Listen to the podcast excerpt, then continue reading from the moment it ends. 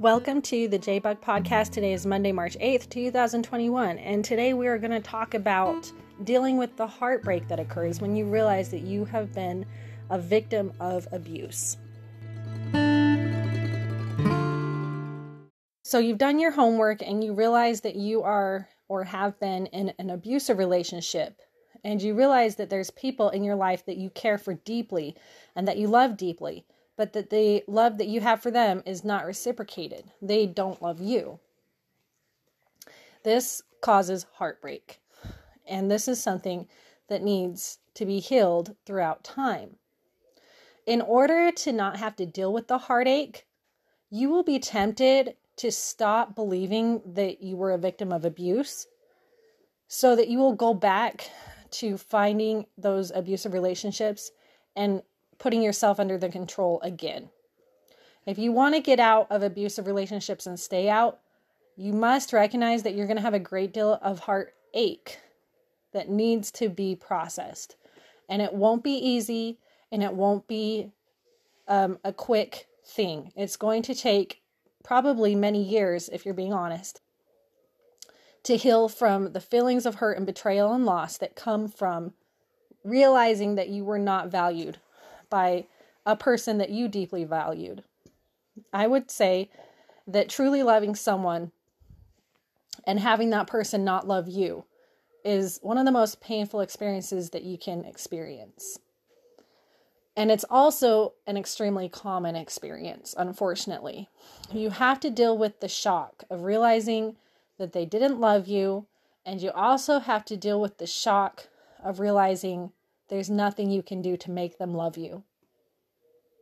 You also had to deal with the questions that come to your mind as to why they couldn't love you. The main reason why, to clear it up right now, the main reason why they couldn't love you is because they didn't have to love you to get their needs met. When people are rewarded for bad behavior, they will continue to repeat the bad behavior. And the only way someone's going to stop being abusive is if they're no longer able to get what they want through being abusive. Unfortunately, abusing others to get your needs met is easier than being honest. Being honest takes hard work and sacrifice.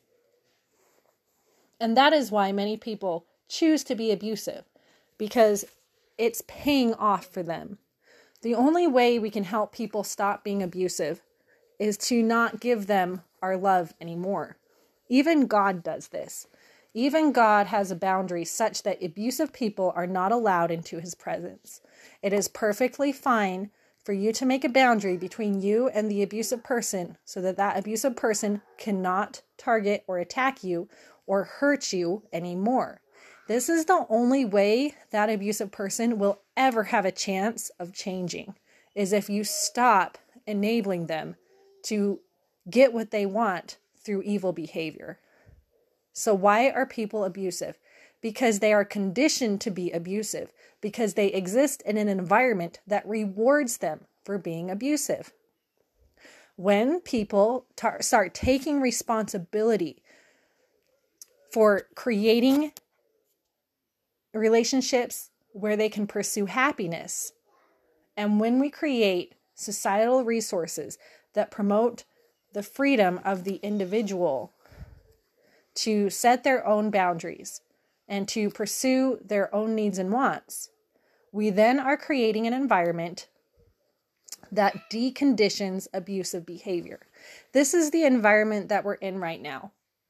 Many experts and psychologists have put information out to the public so that we can understand that abusive behavior is simply not acceptable. It is a preventative to happiness. And since it is only natural to want to pursue happiness, then for society to move forward in all d- endeavors, we must stop culturally conditioning abuse of any kind, and we must culturally condition the boundaries and the freedom and the right to happiness and love of the individual. So, this is a great time to be alive because perhaps abusive conditioning has existed throughout generations in families and have been passed down through generations. But in this generation is when we can learn from our mistakes and be able to label certain st- certain circumstances as abusive. And as we do this, we start deconditioning abusive behavior. Now, you may have learned abusive techniques in your childhood, but that doesn't mean that you have to continue using them. You can start to, if you have a heart that wants to do good for others, then you can recognize signs of abusive behavior and you can let those go in exchange for signs of respectful and kind, respectful of other people's time and boundaries. Re, it's necessary to research and study boundaries. Uh, it's it's very necessary for you to understand the importance of boundaries and your mental health. And so I think there's a book, I think it's by John Townsend, and it's about boundaries, is a good book that you can read. And research and study about boundaries. And once you have your boundaries in place, you'll be protected from heartache.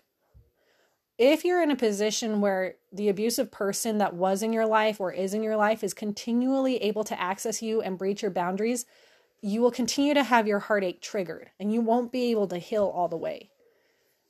So, a sign that you're actually not setting strong enough boundaries is if your heartache is getting triggered. Because when you've removed yourself appropriately from the abusive person, you won't feel triggered anymore. It is okay to go no contact to people. It is okay to remove yourself from being near them. It is okay to be assertive and tell them no. It is okay to stop feeling guilty for wanting your own space and for wanting to set your own intentions for your own life.